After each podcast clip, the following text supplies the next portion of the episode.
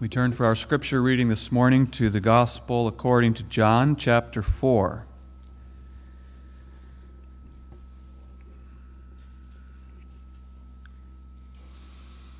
John chapter 4, let's read together the first 26 verses.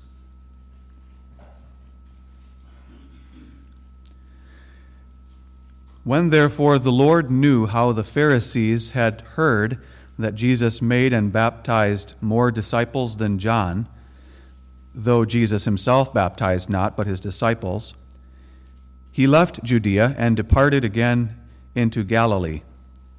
And he must needs go through Samaria. Then cometh he to a city of Samaria, which is called Sychar, near to the parcel of ground that Jacob gave to his son Joseph.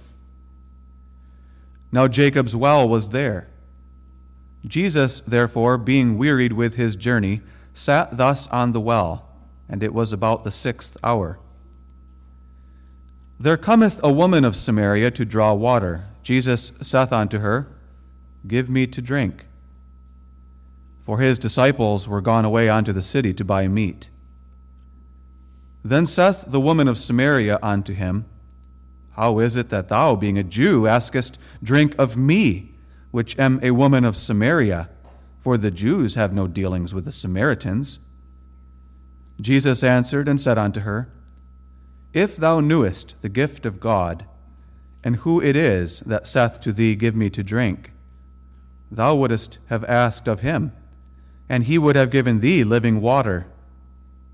The woman saith unto him, Sir, thou hast nothing to draw with, and the well is deep.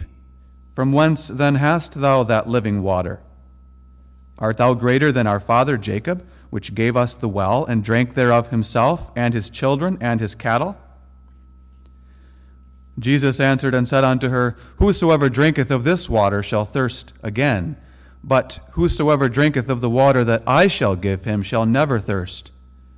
But the water that I shall give him shall be in him a well of water, springing up into everlasting life. The woman saith unto him, Sir, give me this water, that I thirst not, neither come hither to draw.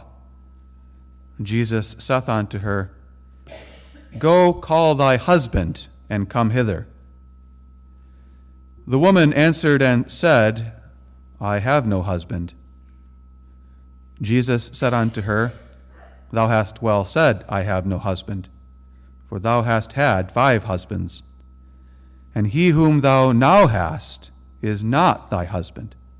In that saidst thou truly. The woman saith unto him, Sir, I perceive that thou art a prophet.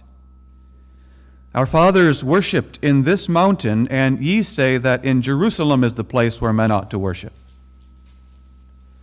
Jesus saith unto her, Woman, believe me, the hour cometh when ye shall neither in this mountain nor yet at Jerusalem worship the Father. Ye worship ye know not what. We know what we worship, for salvation is of the Jews. But the hour cometh, and now is, when the true worshippers shall worship the Father in spirit and in truth, for the Father seeketh such to worship him. God is a spirit, and they that worship him must worship him in spirit and in truth. The woman saith unto him, I know that Messiah cometh, which is called Christ. When he is come, he will tell us all things. Jesus saith unto her, I that speak unto thee am he. We read God's word that far this morning.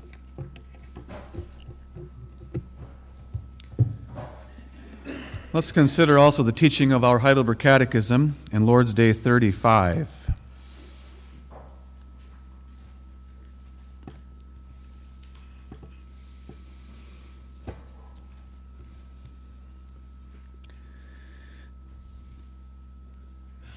What doth God require in the second commandment?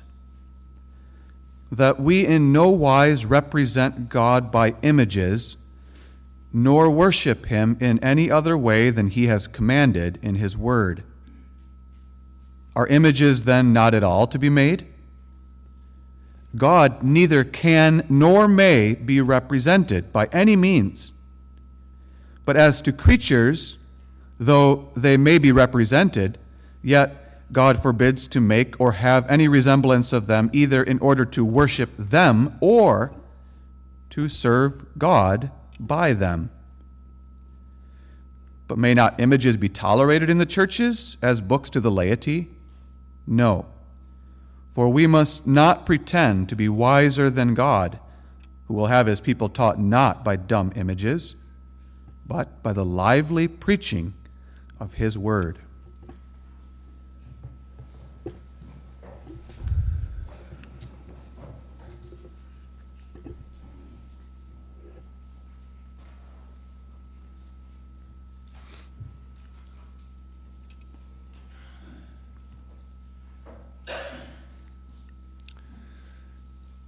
Beloved congregation of our Lord Jesus Christ, the second commandment of God's law, as we heard earlier, is Thou shalt not make unto thee any graven image, or any likeness of anything that is in heaven above, or on the earth beneath, or in the waters under the earth. And that we are not to bow down ourselves to them or serve them. In God's law, God not only commands us to have no other gods before him, which is the first commandment. But he also commands that we are not to worship him in the ways that the heathen worship their gods, which is by graven images. In the first commandment, God teaches us who we must worship and who we must not worship. The second commandment is distinct because in it, God teaches us how we must worship Him and how we must not worship Him. That's the difference between the first two commandments. Now, by nature, we all love image worship of all kinds. Whether it is the worship of a bright, shining golden calf, or whether it is the worship of God through a beautiful stained glass window which is intending to depict the Trinity. Whatever kind of graven image it might be, by nature, we love to worship through graven images because we want to be able to see what we can worship and we want it to be pleasing to the eye. But as those who have been redeemed and saved by the Lord Jesus Christ, we receive new desires in our hearts so that we long to obey the second commandment as well. We long to worship God in the ways that please Him, not in the ways that please our flesh. And the way that pleases God for us to worship Him is not with graven images, not with things that we can see with our eyes, but that we are to worship Him in spirit and in truth. So let us hear this commandment this morning that we may grow in obedience and gratitude to God in the whole domain of worship. This commandment has to do with worship. Let's hear the commandment this morning. The second commandment. First of all, we notice the right way to teach God. The secondly, the right way to worship God. And thirdly, the right way to come to God. When the second commandment teaches us about the right way to worship God, it also teaches us, first of all, about the right way to teach God or to communicate God, and the right way then also to learn about God. God says in the second commandment, You are not to teach about me by making a graven image of me, and you are not to learn about me through graven images. The Catechism explains it this way that we in no wise represent God by images, and that God will have his people taught not by dumb images, but by the lively preaching of his word. Since the most ancient of times of human history, the teachers of religion throughout the world have employed a variety of means and methods to teach their people in different places and times and cultures about their God or about their gods. if they are a polytheistic religion. And ordinarily, or very frequently, they have employed the method of making graven images in order to try to teach their people what their God or their gods are like. How are we supposed to teach people about what God is like, who God is, his nature, his attributes, his characteristics? How does God want us to communicate what he is like to people? Jesus said to the Samaritan woman in the passage that we read that God is a spirit, and they that worship him must worship him in spirit and in truth. The Apostle Paul wrote to Timothy that God dwells in the light which no man can approach unto.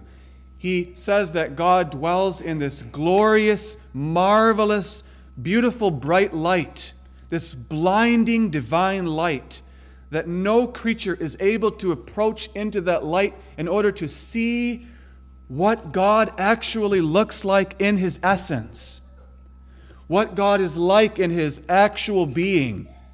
And he says, No man has seen God at any time, and no man can see God. He is so glorious in his invisible divine nature. The prophet Isaiah spoke of the greatness of God in Isaiah chapter 40 when he says, Who shall you liken God to? To whom will you compare God? He is the incomparable one. He is the indescribable one. He is the ineffable one. He is so great and so glorious, the creator of the heavens and the earth, who stretched out the heavens and who looks down upon the earth. The heaven is his throne, the earth is his footstool. How can you describe him? How can you compare him to something here on this earth? And as we heard in our call to worship from Psalm 145 this morning, God is great and greatly to be praised, and his greatness is unsearchable. The Apostle Paul speaks of the fact that his judgments and his works and his ways are unsearchable and past finding out. God is incomprehensibly great, unimaginably glorious. And therefore, it is impossible, as the Catechism says, to represent God accurately by an image. An image which must necessarily be a, a, portrayal of some kind of creature. God is not a creature, God is the creator who is high and lifted up. And we can also say this that to reduce the great and glorious God to a dumb image is nothing less than a blasphemy and a degradation of his glory and his honor. God teaches us in the second commandment, Thou shalt not make unto thee any graven image, or any likeness of anything in heaven, or in earth, or in the waters under the earth, to represent me. You shall not make your sculptures and your paintings, whether it is on canvas or on glass or with wood or stone or gold or silver, to try to represent me. You must not do that. God says you must not do what natural man has been trying to do since the dawn of time. Natural man not only breaks the first commandment, but also the second. Man, first of all, breaks the first commandment when in his mind he invents, he creates, he conceives of a God based on the things that he observes in the world around him. He sees the sun, moon, and stars. He sees the beasts of the field and the birds of the air and the fish of the sea. And from all of the forces of nature, he imagines in his mind a God and certain gods. But then, when he tries to communicate to people what that God is like, he inevitably makes graven images. He inevitably tries to portray, to depict, to represent his gods in the form and fashion of creatures. The children of Israel were seduced by this method of teaching theology, this method of communicating who and what God is again and again throughout their history. They looked at the heathen around them and they saw the impressive ways that they worshiped their gods. And the Israelites pretended to be wiser than God, who had taught them clearly in his law don't make graven images. They pretended to be wiser than God, who would have them taught, not by a statue that just sits there with its ears and its nose and its mouth, but it's not able to hear or talk or smell, with its eyes that cannot see. It's a dumb image. It's deaf, it's dumb, it's blind, and yet they would worship through it. They would try to learn what God is like from it. Now, we who are Christians living today must not think either that we are better than the Israelites of old. Really, we're no different from the Israelites, except for the grace and the Holy Spirit of Jesus Christ working in us. Just like the Israelites, we too are easily seduced by the ways that the heathen around us try to teach theology and try to teach about their gods and portray their gods. We think, for example, of the famous artists of history who have created what has been called Christian art. The famous men who have made beautiful paintings in which they try to portray God incarnate with colorful paintings. Sometimes paintings even that cover the ceiling, for example, in the Sistine Chapel in Rome. And these beautiful, impressive works of artistry, they impress us as well. And they're attractive to our eyes and to our flesh. Or just think of today how people try to portray God through film, through television shows, through movies in which they try to tell the biblical stories, in which they try to portray the Christ and the cross, and in which they even try to portray God Himself, if not in the form of a human actor, then in the form of a human actor's voice. But in various ways, we humans are attracted to all kinds of methods of communicating what God is like except for the ones God requires. That's our sinful nature. now, the Catechism teaches us that creatures may be represented. And it wants us to be clear and understand that it's okay to make art. It's okay to make paintings. It's, in fact, it's a good thing. We can make beautiful works of art, sculptures, paintings, photographs, videos of God's creatures. And we can rejoice in that and enjoy that and give praise to God for His creation. But God forbids that we make such images in order to teach or communicate what He is like through them, or to try to learn what God is like from them. Rather, the Catechism teaches us that God will have his people taught by the lively preaching of his word. That's how God will have us to teach theology, to communicate to people who he is and what he is like by the preaching of the word. Not by something visual, but by the preaching of the word. Go back to the passage we read. Jesus is our great teacher and prophet. So we observe Jesus in the text. He comes on his way through Samaria back into Galilee to the Samaritan city of Sychar, and he sits down at the well at midday. And no doubt he was thirsty. And a Samaritan woman comes out of the town of Sychar, comes to the well, and Jesus begins to talk to her. And in that conversation, Jesus said to the woman, Ye worship ye know not what, meaning, you Samaritans, you don't know what you are worshiping. We know what we worship, meaning the Jews, we know, for salvation is of the Jews. Then he went on to say, The true worshippers shall worship the Father in spirit and in truth, for the Father seeketh such to worship him. The Father is looking for people to worship Him in spirit and in truth. In other words, in spirit, meaning not by sight, but by faith. He is a spirit, an invisible spirit, and he will have us to worship him in spirit, that is, by faith in him whom we cannot see, and in truth. The truth that must be taught to us through the lively preaching of the word. And in this conversation, the woman was struck several times by the things he said, and she said to him, Sir, I know that Messiah is coming. I know that the Christ is going to come into the world. And when Christ comes, he will tell us everything we need to know. And then Jesus said to her, I, who am speaking to you, am he. I am the Messiah. I am the Christ. I have come to tell you all things.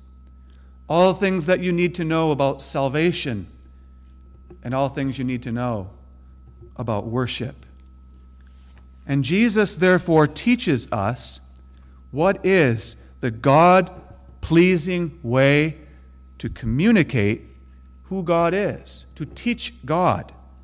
We must worship Him in spirit and in truth, and therefore He must be taught in spirit and in truth as well. And Jesus demonstrates how to do that by the example of His own ministry. The ministry of Jesus was in the text that we read and throughout all the Gospels a ministry of preaching. Now, it's true, he did miracles as well, but it was all to confirm the truth of what he was preaching. And he preached himself as the Christ, the Savior of the world. It's through the lively preaching of the word that God is pleased to reveal himself. And that doesn't mean that we don't make any reference to the creatures around us. Jesus, in his preaching, often told parables, and he painted word pictures, beautiful word pictures. But those aren't graven images. Those are pictures that are being painted in the minds and hearts of God's people through the preaching of his word. So God reveals throughout the whole of the scriptures that he will have us taught not by dumb images, but by the lively preaching of His Word because God reveals who He is in His Word. He reveals everything about Himself in the Holy Scriptures, made up of these 66 wonderful books, which we know as the Bible. Through these books, which tell the story of creation, the fall of man, and the redemption of Christ, these books, which lay out for us the laws of the Lord and their application to our lives. These books of poetry, songs, psalms, proverbs, wisdom.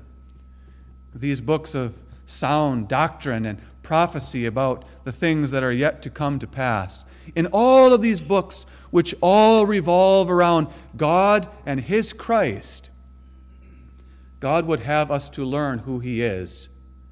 As those scriptures are preached to us by his servants. Because the lively preaching of the Word of God is the work of the minister of the gospel, explaining the text of Scripture, unpacking, unfolding, expounding the meaning of the text of Scripture, and proclaiming it as the truth of who God is, unraveling before our eyes the manifold riches of God in Christ Jesus from the Scriptures. That's what the lively preaching of the Word is.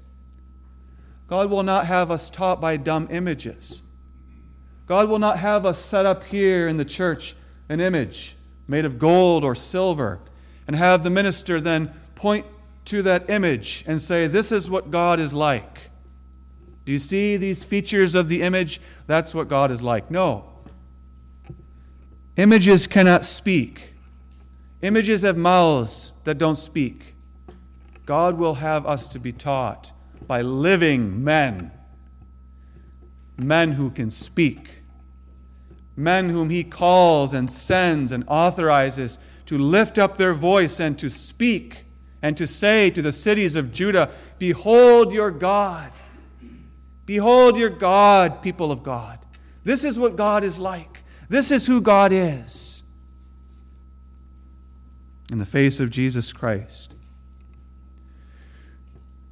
And by the way, that can take place anywhere in the world.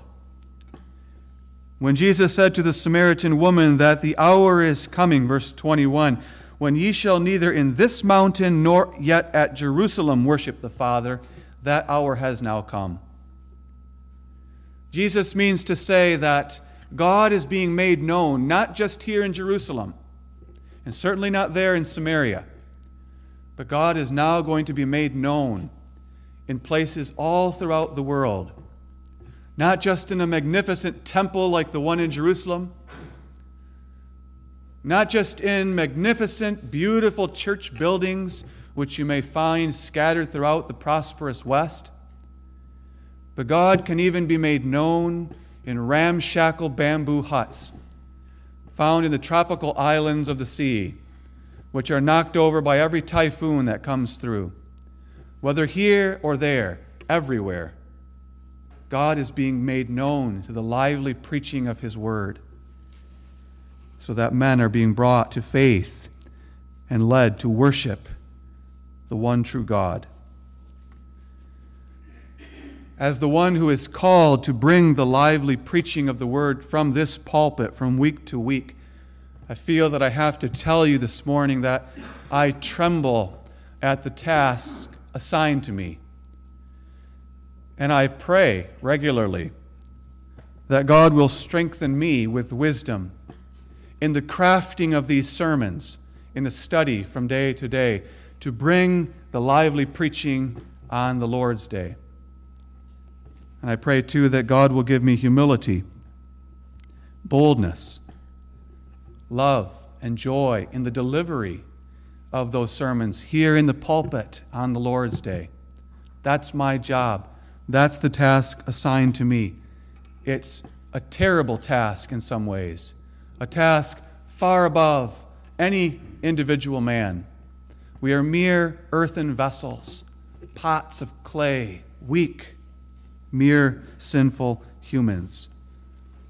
But the prayer of the preacher is that God will nevertheless use that preaching to make himself known to his people.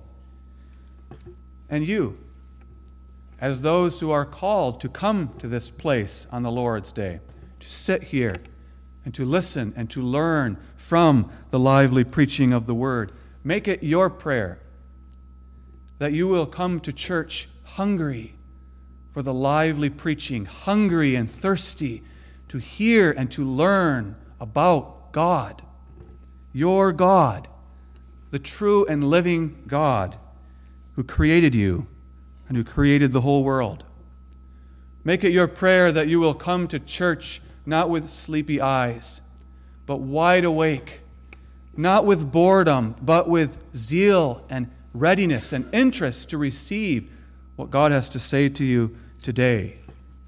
Make your prayer that you will be like the Bereans, who we are told searched the scriptures daily to see if these things were so, and they received the word with readiness of mind when it was preached to them. Make it your prayer that you will come to church and do what Ezekiel and John once did in a vision. When God said to Ezekiel and later to John, Take this roll, a scroll of the Holy Scriptures, and eat it. And the prophet took that, which was the Word of God, and in the vision, he ate it, chewed it, swallowed it, and it came into his stomach as a picture of how we are to receive the Word of God with hunger, devouring it, eating it, and taking it into our souls.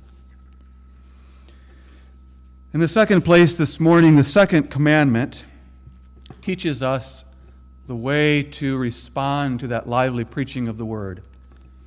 When the word is preached and we learn who and what God is and what he is to us as our God and Savior, the only appropriate response is thankful worship. But the child of God needs to know how am I to worship Him? How does God want me to worship Him? How can I worship Him in a way that pleases Him and not in a way that displeases Him? The teachers of religion from the dawn of time have invented all kinds of ways to worship their gods. And they invent those methods of worship themselves. They dream them up, they imagine them, they imagine what they think their God wants, and then they give it. And often that is through creation of graven images, so that they bow down to those images and serve their gods, they think, through their images. They pray to the image, they worship the image, they, they sing to the image. But how ought we to worship the Lord our God?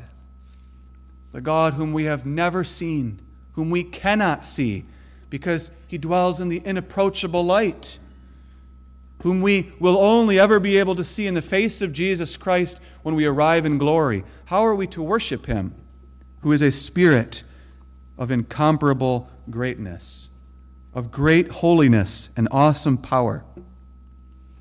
God tells us in the second commandment not with graven images, but only in the ways that I command you in my word. I will tell you how to worship me in the scriptures. We call that truth the regulative principle of worship. It's a great and very important principle that is taught in the Reformed faith. It's a principle of God's Word. The principle comes from the second commandment. The principle is how are we to worship God only in the ways He teaches us in His Word, not in the ways that we dream up, not in the ways that we think are good, but in the ways God tells us to. The second commandment of the law teaches us that God regulates how we worship Him. God regulates that.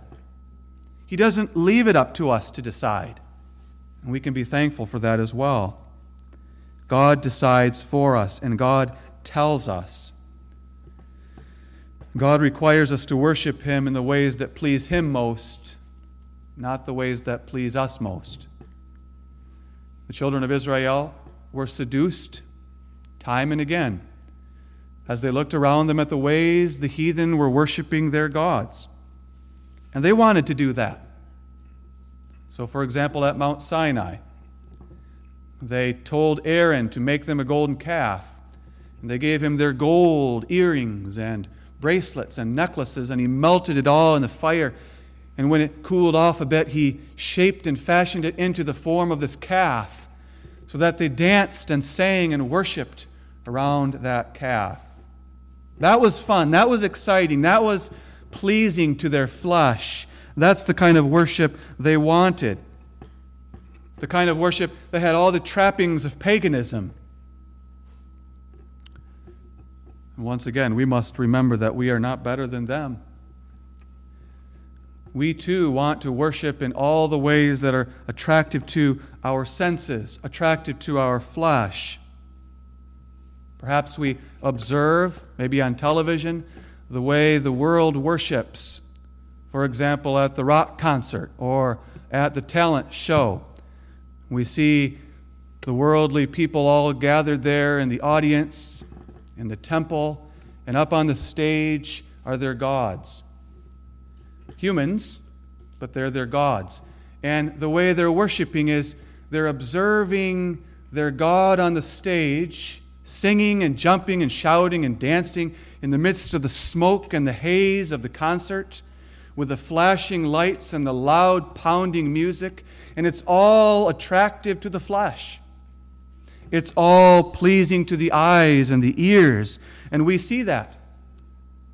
The world looking up at their god or their goddess dancing around, often scantily clothed, in seductive appearance. And we can be tempted to think, well, I want to worship that way too. That looks exciting. That looks fun. Why can't we incorporate some of that into our boring, old fashioned worship services? Why can't we have at least a little bit of that? A little bit of that pounding music and flashing lights and smoke? Something that appeals to the eyes and the flesh and the ears a little more. And really, that's the same old way of thinking, isn't it? It's a desire to worship God in the ways that please us most, that appeal to our flesh. But the whole point of the second commandment is God says to us, I want you to worship in the ways that please me, not the ways that please you. However, when we worship in the ways that God please, that please God, when we do that by faith, we find that it pleases us as well. It pleases our new man. It strengthens us, encourages us, it edifies us when we worship in the ways that God wants us to worship. How does God want us to worship? He lays it all out in His Word. We don't find anything in the Scriptures about the use of dramatizations or the use of loud, pounding, worldly, sensual music. We find in the Scriptures the promotion of a simple, God glorifying kind of worship. He says, for example, in Psalm 149 Sing unto the Lord a new song, and his praise in the congregation of saints. Let Israel rejoice in him that made him. Let the children of Zion be joyful in their king. Let them praise his name in the dance. Let them sing praises unto him with the timbrel and harp. And the Apostle Paul writes, And be not drunk with wine wherein is excess. And there he condemns the wild, excessive, unbridled kinds of worship too. Be not drunk with wine. Don't be engaged in indulgence, but be filled with the Spirit speaking to yourselves in psalms and hymns and spiritual songs, singing and making melody in your heart to the Lord. And when the child of God hears that, we say, Amen. That's how I want to worship. That's how I will worship my God who first loved me. I will sing unto him a new and joyful song. I will come into his house with that song on my lips, that song in my heart, and I will make melody to the Lord in the congregation of the saints. I want to sing to God not songs that are pleasing to the flesh, not songs that are filled with the lies of Satan in the world, but I want to sing the songs of Zion, the songs of the Lord, the songs that come from the scriptures, the psalms, hymns, and spiritual songs of God's word.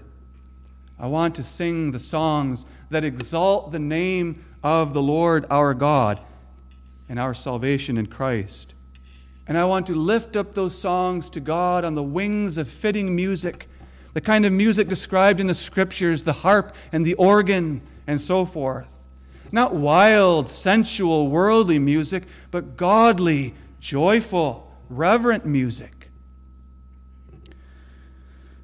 That's the kind of worship that we desire, isn't it, to give to God? Not that we're sitting in the audience watching people perform up on the stage as the world does, but that we all together engage in congregational singing. That's what God wants. In the second place, God tells us in His Word in many, many places that we are to worship Him in prayer.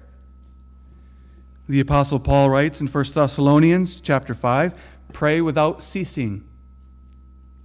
He says to Timothy, giving him instructions for life in the church and worship in the church, that men pray everywhere, lifting up holy hands without wrath and doubting. Sometimes we can become a little bit too critical, perhaps, of other Christians and the way they worship and thinking everything they do is wrong, like if they might lift up their hands in prayer to the Lord. The apostle tells us to do that. That men pray everywhere in the church, lifting up hands, holy hands without wrath and doubting.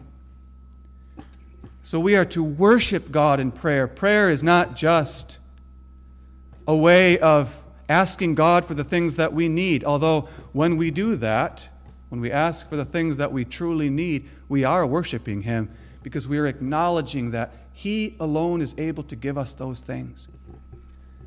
But it's not just to ask Him for the things we want or the things we need. Prayer is a way of expressing our love and adoration for God. It's a way of telling God how great He is, how glorious, how adorable. We need to learn that. The first petition of the Lord's Prayer is, Hallowed be thy name. And so we say to the Lord, You want us to pray? We will pray. We will join in the congregation of the saints also on the Lord's Day. And when the minister calls us to congregational prayer, we will say to ourselves, This is not a time to get sleepy or to fall asleep or to allow our minds to drift away. This is a time for intense, careful in, uh, attention and participation. So that when the minister is praying, we are praying. We are, we are reiterating the prayer in our own mind, in our own soul, so that it becomes ours. And we say the very same things the minister says after him in our hearts. God wants us to worship him in prayer. In the third place, God teaches us in the scriptures that we are to worship by bringing an offering. Psalm 96, verse 8, tells us that we are to worship the Lord, and it says, Bring an offering and come into his courts. We aren't to come empty handed to church, we are to bring our offerings. In 1 Corinthians 16, verse 2, the apostle says to the church at Corinth, Upon the first day of the week, the Sabbath, the Lord's day, let every one of you lay by him in store, as God hath prospered him, that there be no gatherings when I come. Prepare for the Lord's day. Think ahead to the Lord's day so that you're ready to bring your offering to the church. That's a kind of worship as well. Like we read in Proverbs chapter 3 Honor the Lord with the firstfruits of thine increase. Honor the Lord. Worship the Lord with your offerings. The giving of offerings is not just a necessary evil or a duty that we just have to do. It's an act of worship. As we're saying to the Lord, These good gifts thou hast given to me, I give a portion of them back to you. For thy kingdom, for thy glory, for thy church, for thy poor, for thy schools. That's an act of worship when we do it by faith. Fourthly, the scriptures teach us that we are to worship God with the sacraments. We talked about the preaching in the first point. That too is a part of worship. This is worship right now. Listening to the preaching, listening to God. Not to a man, listening to God. That's an act of worship. But then so also are the sacraments. The scriptures tell us, Jesus says, baptize in the name of the Father, Son, and Holy Spirit, and take, eat, do this in remembrance of me, drink, eat all of it. This cup is the New Testament in my blood the baptism and the Lord's Supper are ways of worship as well, where we celebrate and remember what God has done through Christ for our salvation. So, these and perhaps a few other things could be added. These are the God given elements of worship. And everything else, then, the worship building, the fabric and the pews, all these other things, the, whether we use an organ or a piano or some other kind of musical instrument, all of these are things that are intended to accompany and enhance and help us in those kinds of worship that God desires. They're not to become distractions then, so that all the attention is taken away from congregational singing to perhaps a soloist or a choir or someone performing a musical piece. Rather, these are to support and enhance what God desires the congregational singing and so forth. Now, finally, this morning, the second commandment then certainly applies also to the way that we come to God in our worship. God desires that we come to Him with the right mindset with the right frame of mind and heart. Go back to the conversation of Jesus with the Samaritan woman. He said to her that those who worship the Father must worship him in spirit and in truth. That means that we not only need to worship him in truth, we not only need to know the truth and make sure that we worship him in the true and right manner. All of that can still be done in a way that is an abomination to God. It can. As our Lord Jesus said to the Pharisees, Ye hypocrites, well did Isaiah prophesy of you, saying, This people draweth nigh unto me with their mouth, and honoreth me with their lips, but their heart is far from me. In vain do they worship me, teaching for doctrines the commandments of men. Now the Pharisees were not worshiping in spirit or in truth. But we can see from what Jesus says there, it is possible to have the truth, but still to worship God in a merely formal and external manner. God wants our hearts. Worship Him in spirit. That not only means that since God is a spirit, we have to worship Him in a spiritual way by faith, but it also means we are to worship God from our spirit, from our soul our heart, our mind. And that means that when we come to church, we're not just sitting in the pew and in the body. Maybe from all outward appearances, we're present. But inside, our hearts and minds were far away. Maybe we're bored silly. Maybe we can't wait for this to be done so we can get out of here and get on with our lives. If that's true, then we need to hear that rebuke of the Lord. Jesus teaches that the true worshipers are those who come to the Father in spirit and in truth. That is, our spirit is filled with joy, with thanksgiving, with interest, with eagerness to come to worship. That's what God looks for in the true worshiper. When the Psalms say that we are to praise Him in the dance, we get uncomfortable with things like that. How are we supposed to implement that, Pastor? What does that mean for us? Well, I don't necessarily know everything that that might mean. But I can tell you at least this much that it certainly means that when we come to God's house, we're jumping and dancing for joy in our spirit. Not with a dull, bored, indifferent kind of attitude. No, we dance with joy. God wants to see us dancing before Him, just like David as he went up to Mount Zion. He was dancing before the Lord, playing on his harp, singing, worshiping. That's what God looks for in the true worshipers. But then finally, it means that we must worship Him with reverence. There are those who see this calling to worship with joy and with a spirit filled worship and they forget about the need also to worship with reverence. There has to be a combination of joy and reverence. Not the kind of wild, frenzied, unbridled worship that some bring. Because the scriptures also say, Psalm 96, worship the Lord in the beauty of holiness. And Habakkuk 2, verse 20 says, The Lord is in his holy temple. Let all the earth keep silence before him. So there has to be a reverence. And that explains much about our simple Reformed style of worship. The recognition of the need for reverence in our worship of God. That we must remember who we're worshiping the holy God, the righteous one, who is so high and glorious and lifted up in majesty and that this great God is not a God of confusion and wild frenzy, He's a God of order and peace. God looks also for us to have order in our worship, spirit filled and orderly and reverent.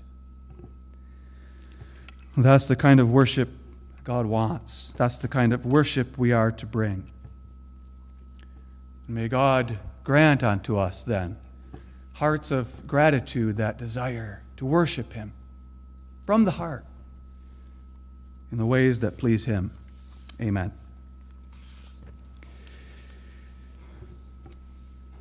Our gracious Heavenly Father, we give thanks to Thee for this instruction. We pray that thou would take that word, that lively word, and impress it in our hearts. Father, grant that we would be true worshipers who come to thy house in spirit and in truth, and also in the week, wherever we go. That we live worshipful lives that are conscious of thy presence and thy glory, and that seek to exalt thy name, that to sing and dance for joy at thy salvation.